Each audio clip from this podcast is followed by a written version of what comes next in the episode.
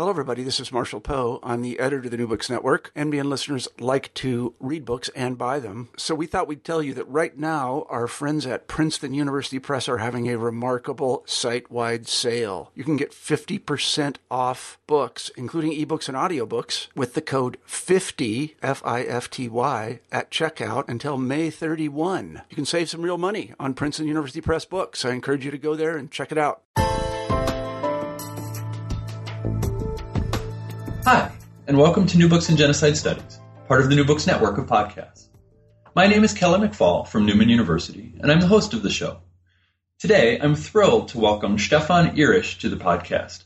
Stefan is the Polonsky Fellow at the Van Leer Jerusalem Institute and the author of a terrific new book called Justifying Genocide Germany and the Armenians from Bismarck to Hitler. The book is a comprehensive and insightful look at what Germans knew about the Armenian genocide, when they knew it, what they wrote and said about it, and how what they wrote and said mattered. It's a wonderful book, full of colorful quotations and insightful asides. And I'm looking forward to talking about the highlights of the book with Stefan. And so, with that, Stefan, welcome to the show, and thanks for joining us on New Books in Genocide Studies. Hi, thank you for having me. It's a pleasure. So let's start out. Um, maybe you could just tell us a little bit about uh, about your background, how you came to be a historian, um, a historian interested in, in, in Turkey and the Ottoman Empire and Germany.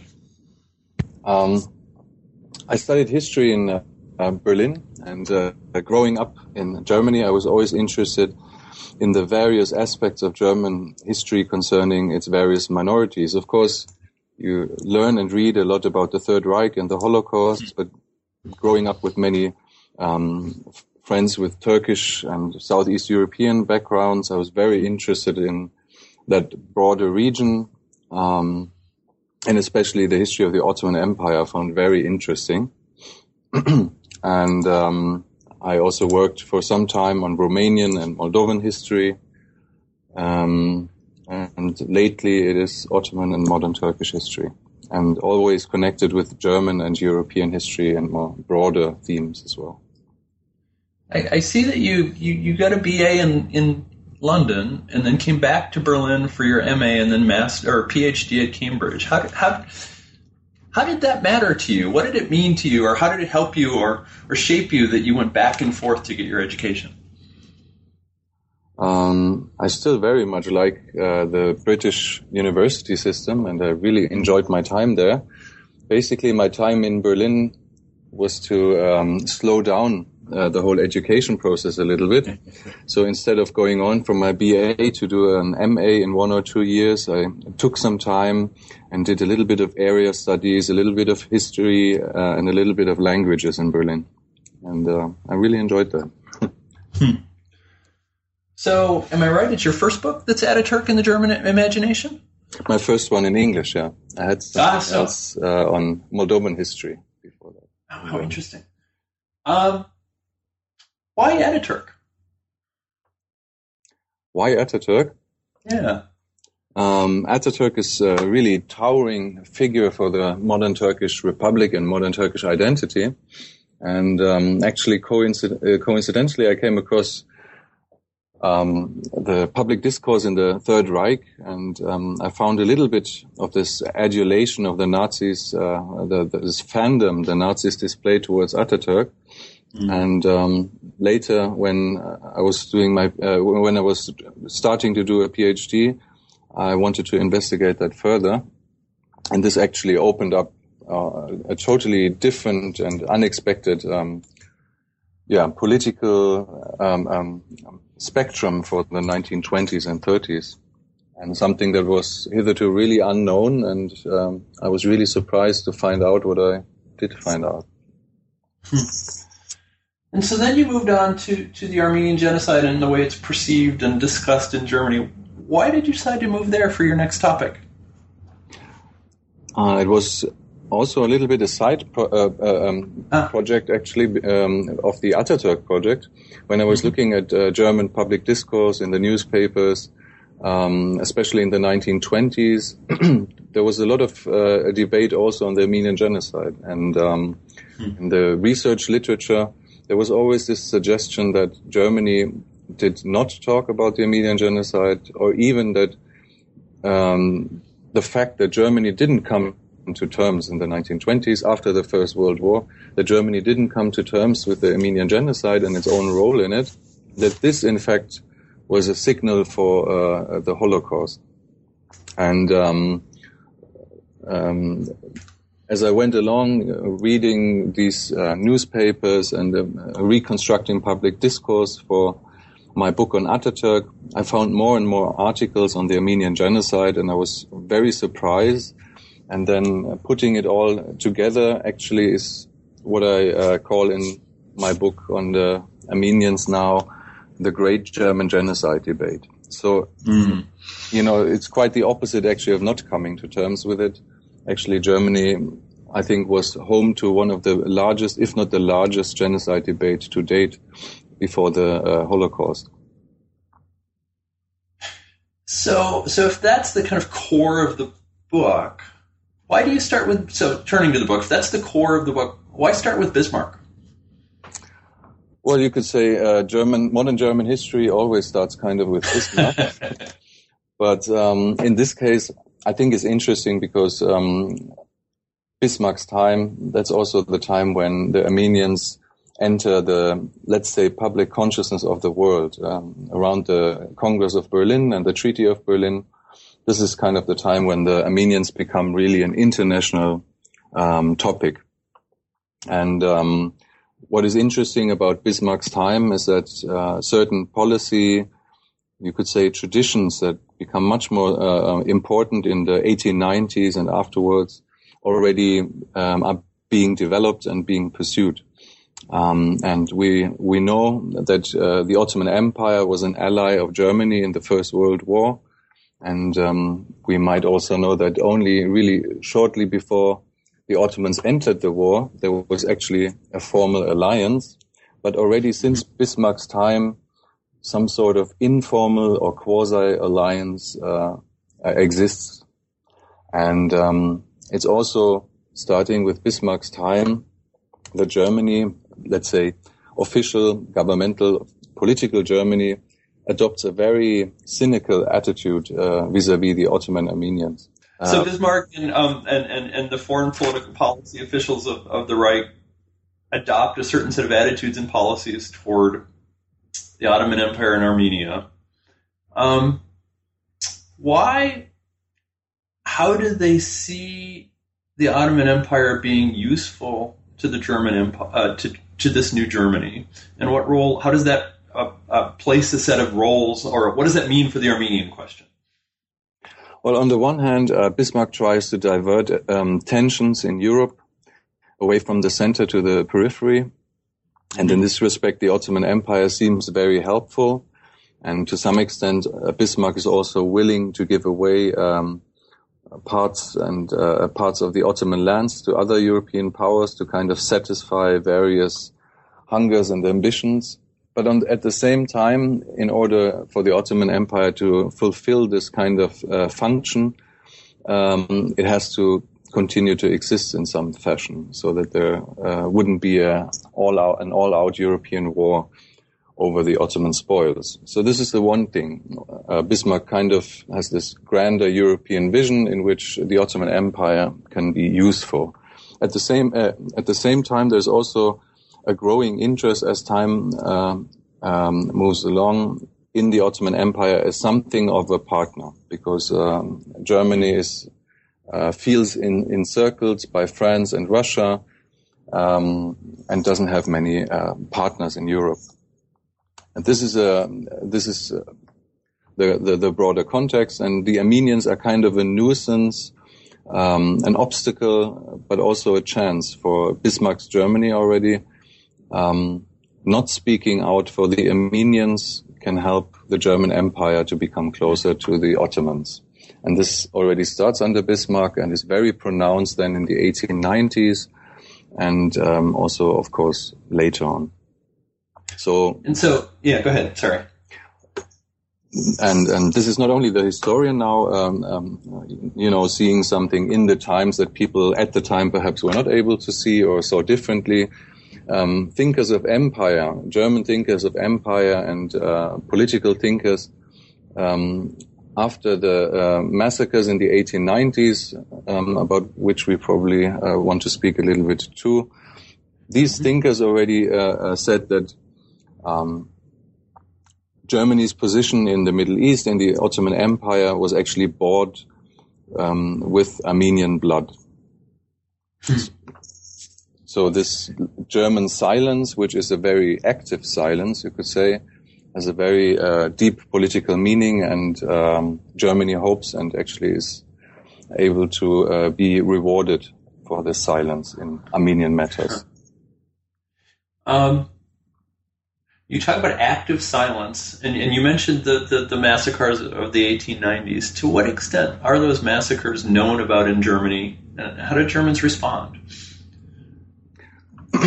so um, these massacres they took place from 18 1894 to 86, uh, 1896.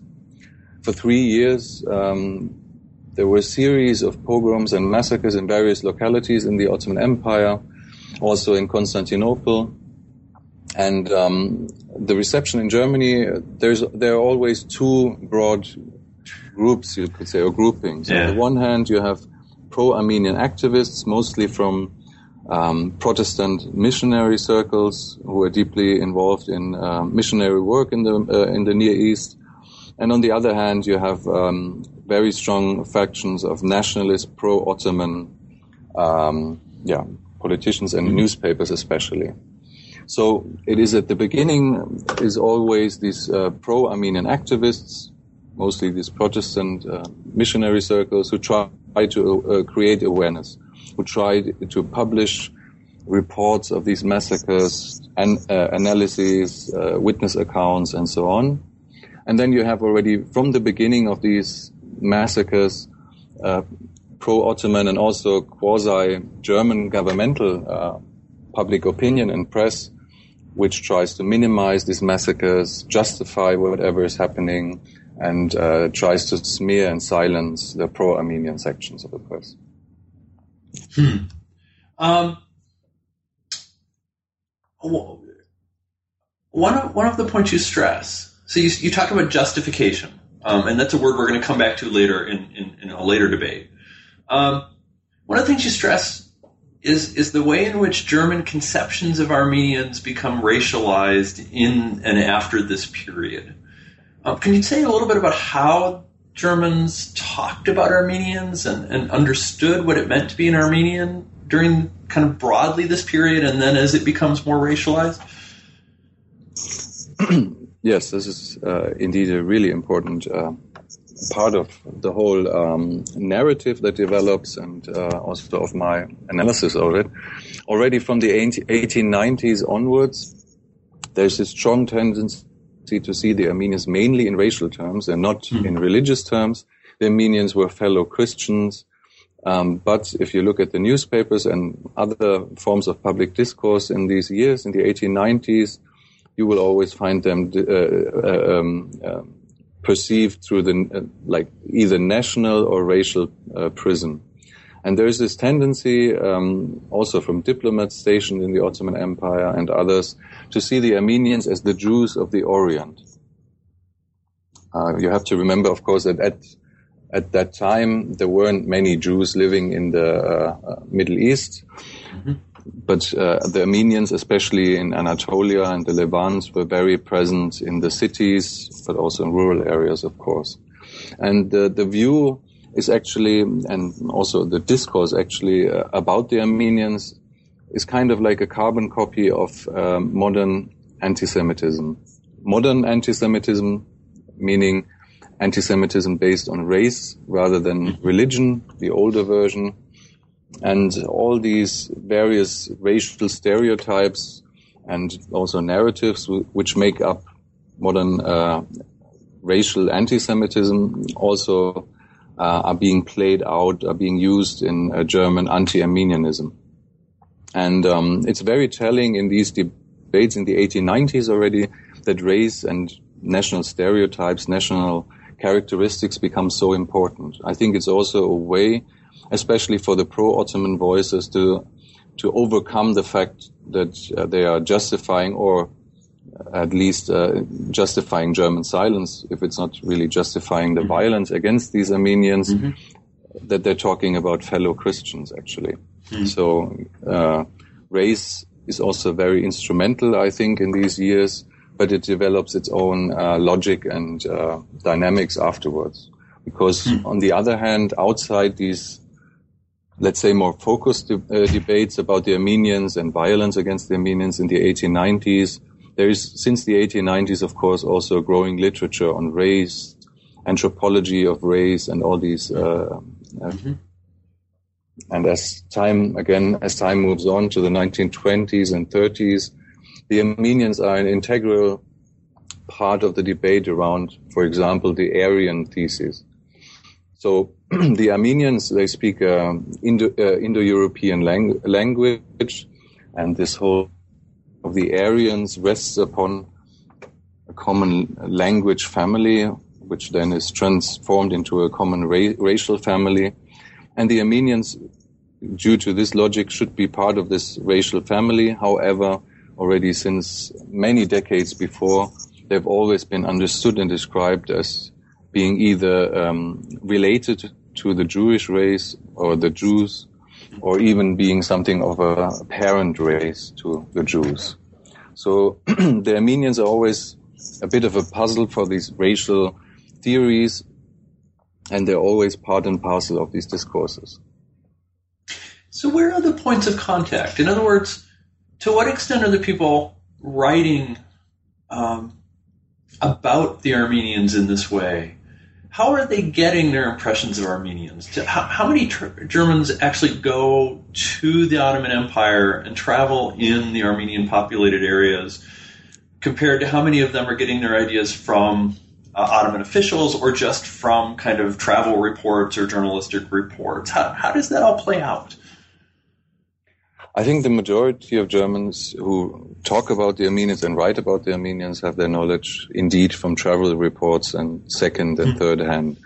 Um, there are some, again, some important people in these discourses who actually travel to um, Eastern Anatolia, uh, for example, where the uh, where Armenians live, but they have a different view um, because they also hmm. meet Armenians who are farmers, who are not in trade, who are not rich but who are poor, and um, this kind of helps uh, put them in a different position uh, than the others who rely on travel reports, mostly to cities, where they portray the stereotypical Armenian tra- uh, trader or merchant, uh, very rich, living as they portrayed off the honest work of the Turks and so on. So, of course, there is a difference here, but um, it's very interesting to see how um, kind of closed this uh, anti-Armenistic uh, uh, discourses from early on, and how uh, um, conflicting experiences in um, people's own travels or in their reception of other people's texts uh, actually does not change the overall anti-Armenian discourse in Germany. Interesting.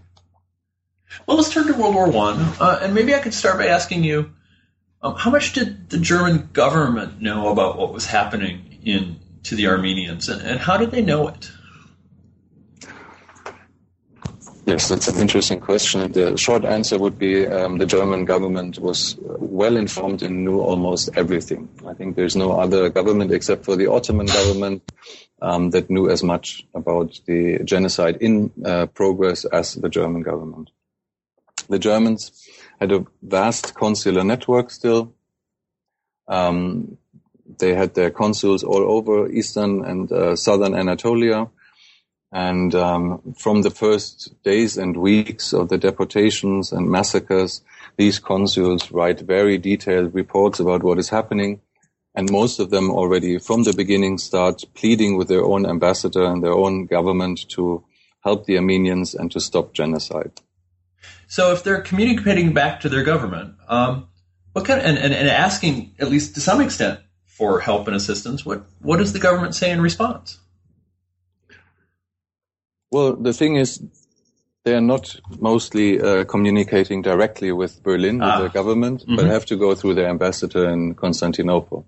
And until later in the summer of 1915, until then, the ambassador stays relatively pro-Ottoman and anti-Armenian, and even though his consuls send him reports of what is happening on the ground, he's distorting and disputing uh, whatever they are sending him, and mainly transports to Berlin what is Ottoman propaganda in these first hmm. months. And these are the hot months of the genocide, and um, his role there is very tragic uh, in this respect.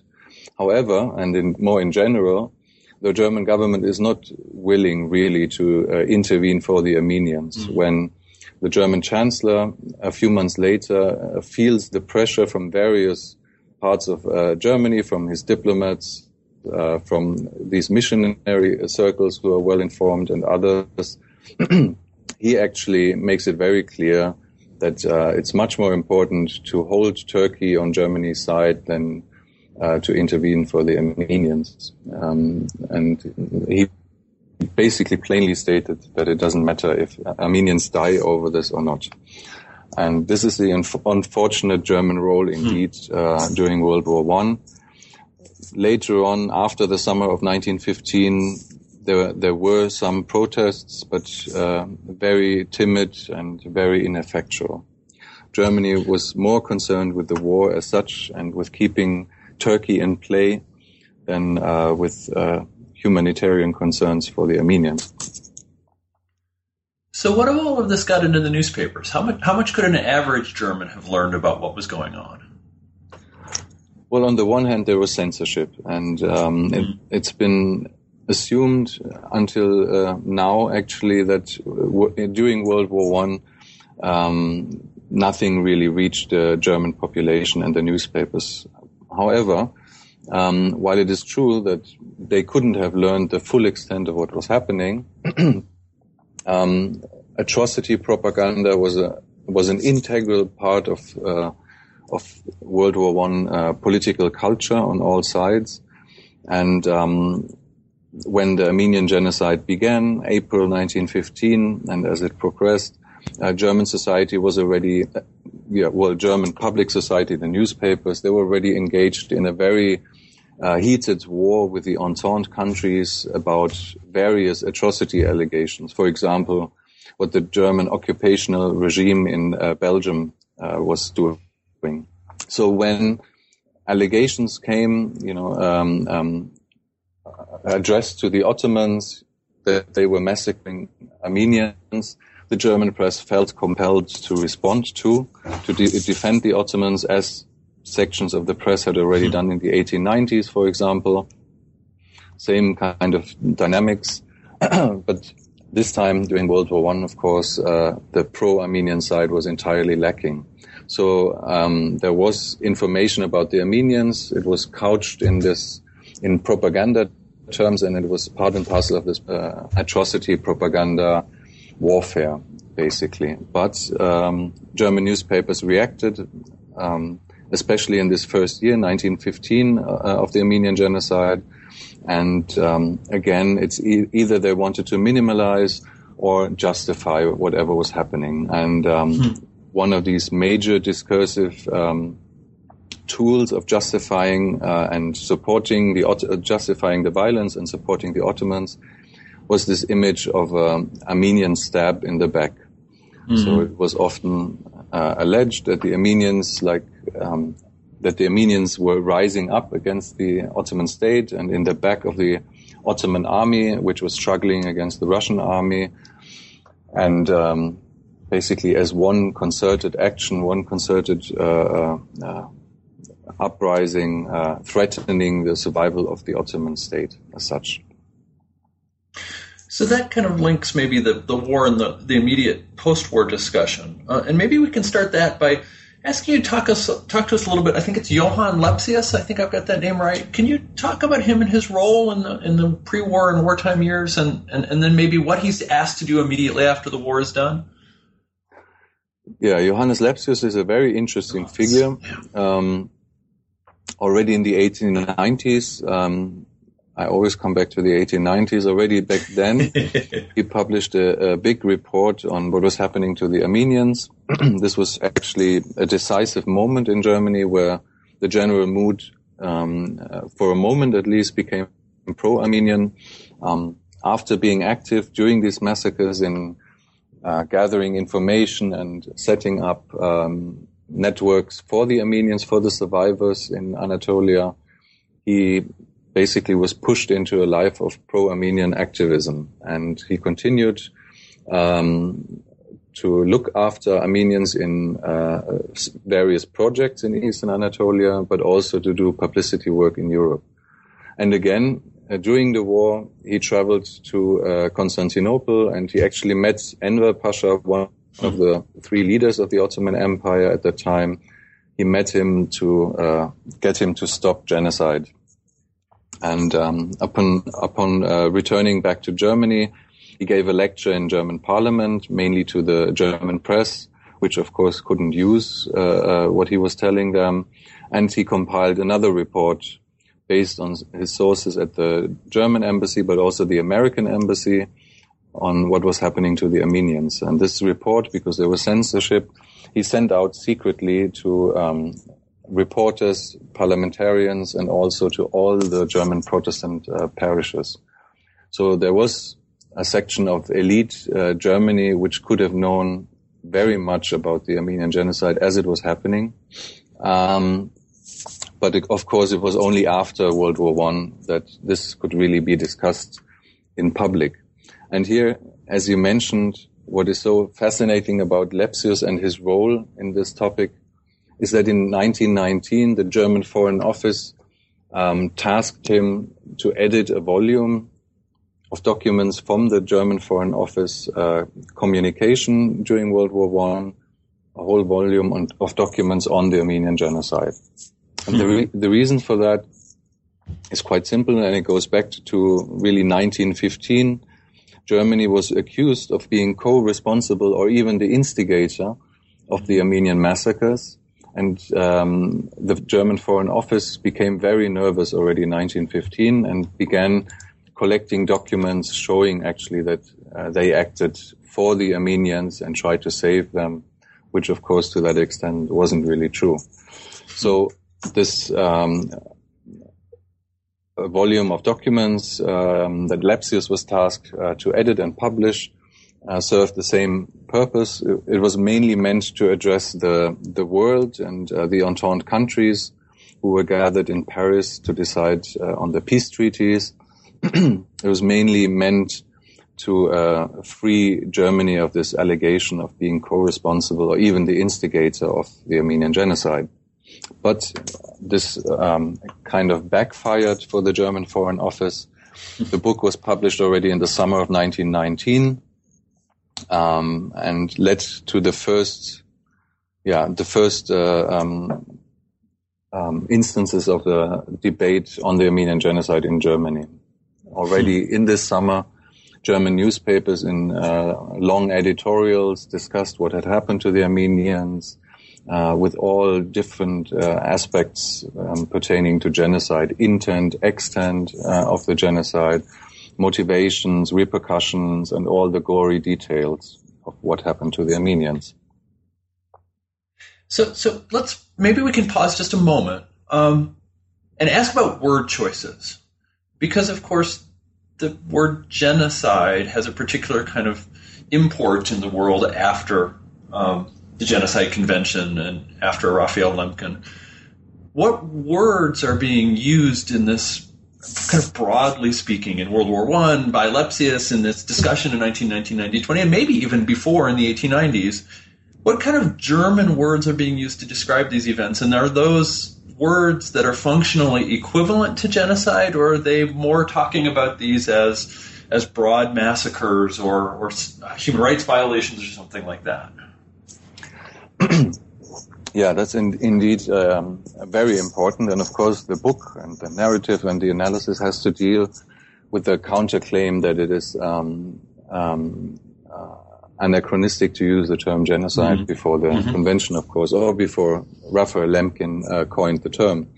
However, um, when we talk about how the events during World War One were understood and discussed in post-war Germany, I think the label genocide is uh, uh very uh, war well warranted. Um, the, the, the constructs they use in German at this time are either extermination, annihilation of a nation or of a race or the Armenians. And um, the way they discuss these, uh, um, what happened to the Armenians already after this publication of the German Foreign Office documents is always that they're interested in the systematic um, killing of Armenians. So mm. for them, it is very clear that this goes beyond massacres, spontaneous pogroms, or anything of the like, and that is very different to what um, world history knew up to this point. So mm. it's like it's part and parcel of the description, but also of the discussion and the analysis that these um, editorials and op-eds in these years uh, uh, contain. You ask about German terms. What is really interesting and fascinating, on the one hand, but in the in the long run not as important, perhaps, uh, is uh, in the 1890s already a similar language is used, mm. not to the full extent, but it is it marks one of the first um, times that the German equivalent term to genocide, Völkermord, murder of a people, uh, is used actually in the public realm in Germany. However, later on in the uh, 1920s, this is not a very common term and is not uh, widely used at that point. But as I said, the other constructions, mainly dealing with extermination, annihilation of a people, um, are very uh, similar, I think. And.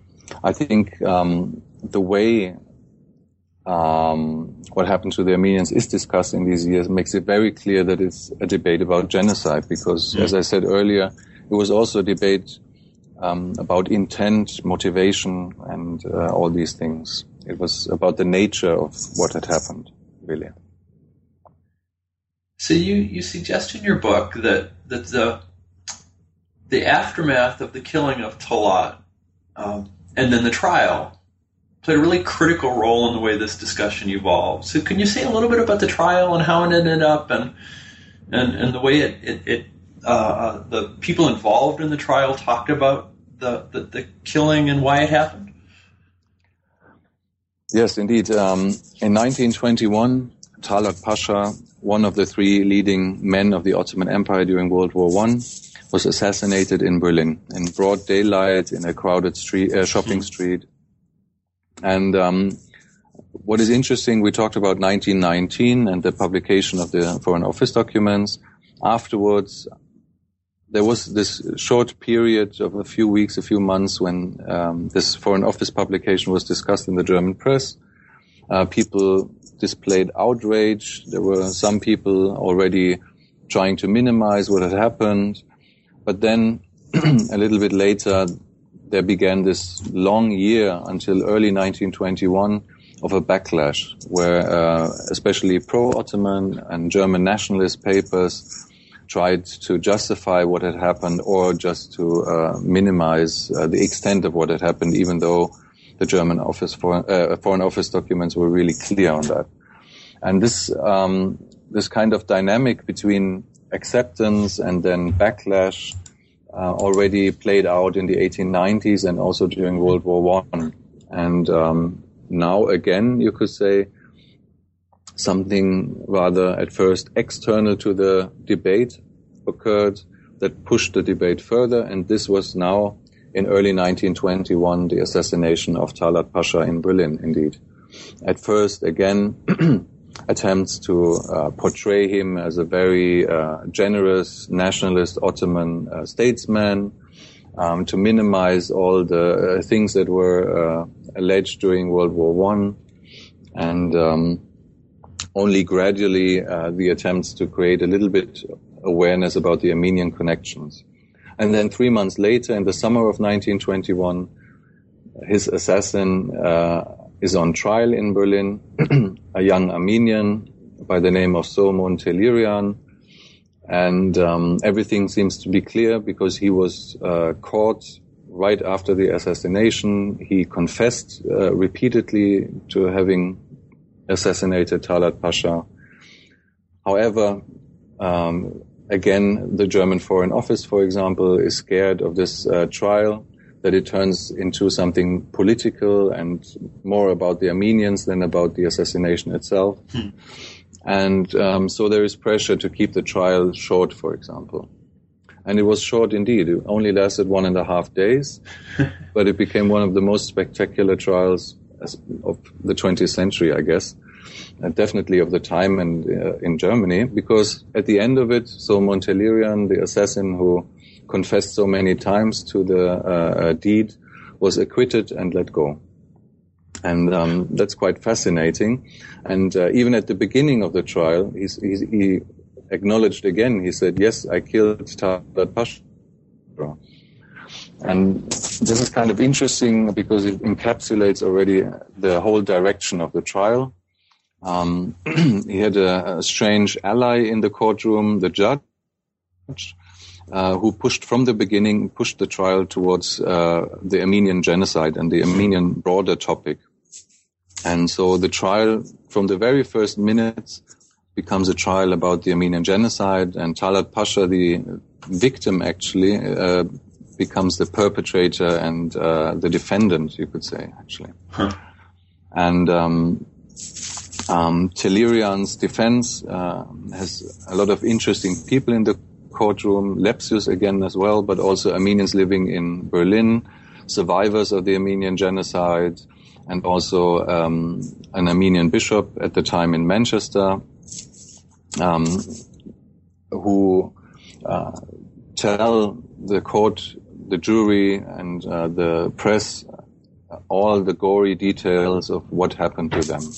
And the courtroom uh, is visibly outraged, as is then the German public when these uh, uh, tales of horror and atrocity are reprinted in the German press.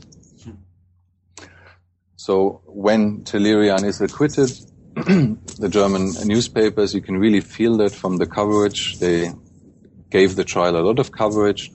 Um, the German newspapers are shocked, and um, it takes uh, the newspapers quite a long time actually to digest what just happened there.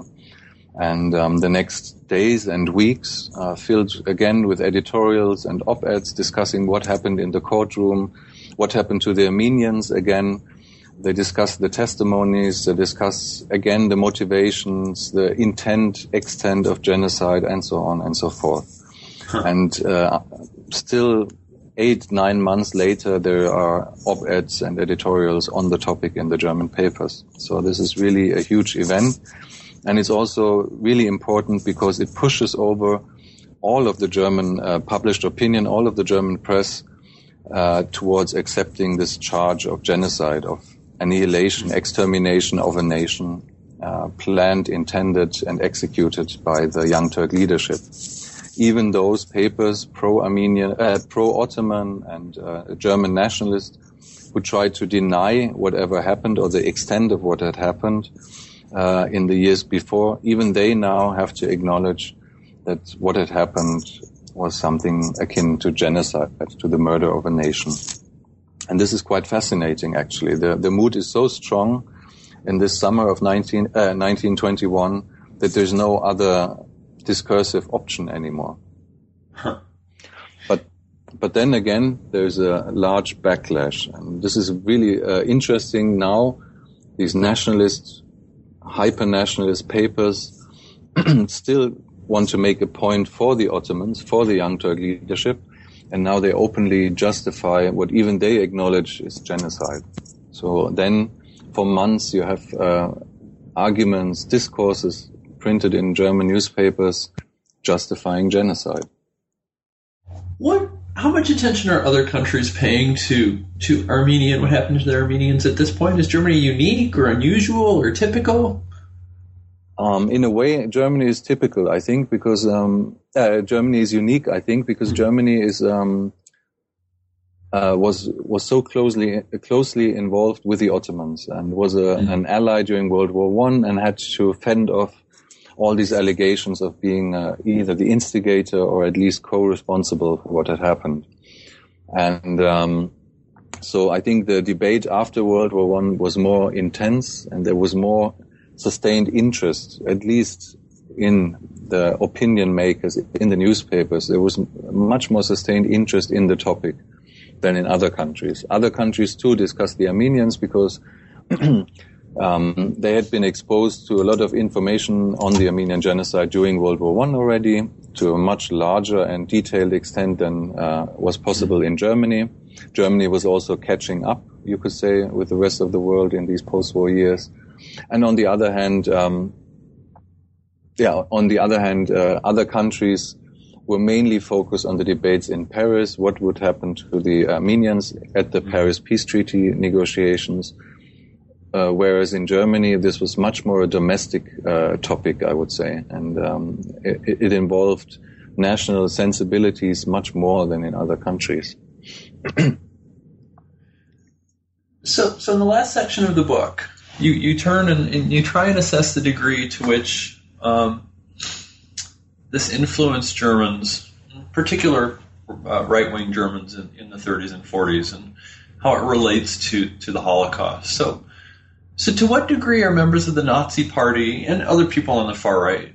Um, how aware are they and how do they understand this debate and discussion about genocide in Armenia? Well, the Nazi Party, of course, over the 1920s and 30s undergoes uh, very uh, uh, strong and fast uh, transformations when yeah. it comes to membership. But uh, when I was talking about this uh, about this great German genocide debate in the post-war mm-hmm. years from 1919 to 1923, these are of course also the years in which the Nazi movement comes into being. And um, I would argue that as a political movement, the Nazis grew up with these debates around the Armenian genocide.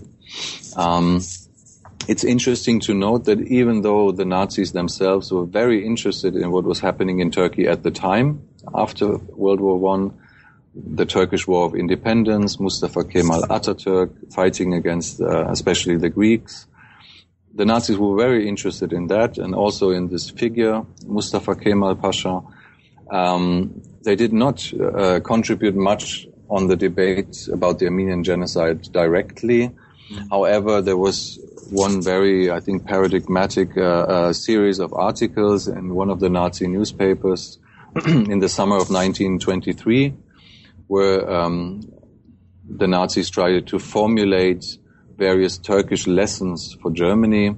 Mm. And uh, one of the three key points was the uh, purification, national purification, as they called it. And uh, this discussed the Armenian genocide as well as the Greek uh, Turkish population transfer mm. later on. And um, here again, you have a very open uh, justification uh, of genocide. And the same rhetoric is then a year later when uh, after the failed uh, Hitler putsch of late 1923 next year there is the big trial of the uh, conspirators of the Hitler uh, putsch the failed one and there again you have this open justification of uh, genocide when the Turkish model for the Nazis is discussed and again um, because we always we always uh, operate under the assumption that in the early 1920s the Nazis could not really have imagined exterminating the Jews. We have one um, contemporary newspaper reader, a German Jewish author, who uh, in his book, which appeared two years later, in 1925, I think, who uh, responds to these articles about the Turkish role model and the discussion of the Armenians, and who writes there, if these Turkish lessons as the Nazis understand them tied to Germany, it would mean the death of all the Jews. Hmm. So uh, there is something there, and there is of course much more. Um, as I sketched in my previous book, the Nazis were fascinated by uh, Ataturk and the new Turkey that followed after World War One, and in their in the Third Reich, they paint this rosy picture of a post-gen country of a post-genocidal wonderland, you could say, mm. where everything is just perfect and the nation is uh, um, active, revigorated, rebuilding itself. Um, in their discourse, just wonderful, but it's always a precondition to uh, get rid of the minorities first if you uh, want to emulate this Turkish model. And this is a cl- very clear message that's transported in these uh, books and articles about the new Turkey and the Third Reich. So you bracket the book um, with a discussion of a novel, actually. Uh, 40 Days of Musa Dagh. I think I've pronounced that right, perhaps not, by Franz Werfel. Can you say something about Werfel and what he was trying to do with this novel and why why you decided to, to, to both end and begin begin and end the book with him? Well, his book is is very interesting and very special in this respect. So Werfel um, decided to write this already before he actually uh, um, uh, went into his hot writing phase. But uh, in late 1932, um, writing this book and getting it published was very urgent for Franz Werfel. Franz Werfel is from uh, was from Prague, um, very renowned uh, German author with, with, a Jewish background, and um, he wanted to write this book the 40 Days of Musa Dagh, this book about the Armenian genocide, as a warning uh, to Germany, a warning against Hitler. So in late 1932, it was becoming clear that um, at least uh, Hitler being part of the government or the Nazis being a greater part in government and German politics was on the immediate horizon. And um, Werfel wanted to finish his book uh, in time. He failed, of course, but he was already touring Germany in the winter 1932-33 uh, with um, uh, some chapters from the unfinished book. For example, um, the chapter in which Lepsius, whom we met, um, meets Enver Pasha in uh, Constantinople and tries to get him to stop genocide. And it's very interesting that for even the reviewers of these uh, um, of therefore even for contemporary re- reviewers in the, this winter, it is clear that uh, Werfel is used to address the Germans and to warn them of the Nazis and of Hitler. So um, I think it's, it's again it's building upon our preconceptions of the time about what people could have imagined uh, Nazism would mean for Germany and what it couldn't. I think it's very interesting and very important to realize that people like Franz Werfel um, thought that the Armenian genocide was um, something that was of immediate relevance to uh, Hitler coming to power in Germany. and um, of course, this prism of perce- uh, perceiving the Armenians as the Jews of the Orient and the whole fact that always when the Armenians were discussed in Germany, people were also discussing to some extent the Jews and the Jewish question in uh, Germany. This kind of gives, I think, Werfel's novel uh, uh, a very crucial importance uh, and is a very interesting window into into this time, into these times. and you said I also close my book with uh, Werfel's uh, uh, uh, novel. This is also because this novel, in the end, didn't become a German or a Jewish novel. It became an Armenian novel, basically, mm. because for one, uh, Werfel failed to. He only published it in late 1933, and shortly after it was published in Germany, it was uh, uh, confiscated and uh, forbidden. Um, but still, it had a, quite a stellar career in the world. It was translated fast into English, became a bestseller. It was also translated into Hebrew, Polish, and other languages. And um, again, showing this connectedness, and actually, it's really it's a Jewish-German context. It in the Nazi-imposed ghettos in uh, uh East during World War II. And uh, hmm. read Franz Werfel's saga about Armenian survival on the mountain uh, Musa Dagh um, as their own story, and they, they uh, saw themselves in Armenian shoes and reflected upon their situation through an Armenian perspective as well. So I thought uh, it was very interesting uh, to realize how close the Armenian genocide was to the people in the Third Reich, in the uh, uh, in occupied Eastern Europe, uh, and during the Holocaust, even, because um, it's this um, suggestion implicit in many um, historical books that the two, the Armenian genocide and the Holocaust, are separated by a great distance in time and space, and um, I think I uncovered some um, uh, actually much closer for the people, for these societies, uh, for the politics of the time. And I think that's something um, we we will have to think about a little bit more. What what does it mean if these two uh, great genocides of the 20th century are so closely connected? Actually, that seems an appropriate place to, to end. We've asked you uh, a lot of your time. Uh, I very much appreciate it. Uh, it's a wonderful book. I have to say, it's going to force me to sit down for an hour or two tomorrow and change the class preparation that I have for my class tomorrow afternoon. But that's a good thing, I think. Um, I always ask guests the last same last couple questions, and I'll ask you uh, first. Um, can you suggest one or one or two books or movies or or something that you would recommend to the listeners uh, that were important to you uh, through this project, uh, whether that's a memoir or a historical work. Um, what should my listeners read or watch this weekend? Yeah, uh, perhaps not surprising indeed. I would actually suggest them to read Franz Werfel's 40 Days of Musa Dagh. Mm.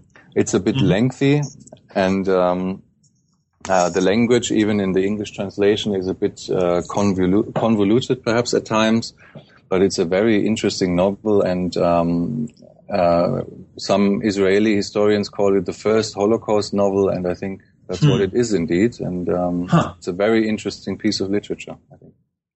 I will have to put that on my reading list. And then, what are you working on now? Um, well, I have a couple of projects. One of them deals with Enver Pasha, this uh, hmm. leader of the uh, Ottoman Empire during World War One. He's, I think, one of the most fascinating uh, personalities uh, of the 20th century. Indeed, um, he's um, really in in many uh, aspects all over the place. He dies in Central Asia. He fights as a um, yeah Muslim resistance fighter in uh, what is now Libya uh, before hmm. the First World War. Um, He's responsible for one of the greatest military disasters uh, of the Ottomans uh, during World War One. Um, he's just a fascinating figure that doesn't give up, that almost always fails, but always uh, comes back uh, to his feet, uh, to his feet, uh, even though he dies very young. and um, so far, I think has been under and he hasn't been looked at uh, enough really in our historical uh, uh, writing and analysis. That sounds like a great project. We've um, taken a lot of your time. I hope when you're done with that, that you'll come back on the show and talk about it with us. Uh, but until then, thanks so being so much for being with us on New Books and Genocide Studies. Thank you so much. You've been listening to an interview with Stefan Ihrig, author of Justifying Genocide: Germany and the Armenians from Bismarck to Hitler. If you enjoyed this interview, you can listen to previous podcasts through iTunes or from the webpage for New Books in Genocide Studies, part of the New Books network of podcasts. I hope you'll join me next time when I interview Uğur Umit Ungor about his edited volume, Genocide New Perspectives on its Causes, Course, and Consequences. Until then, thanks for the download and have a great month.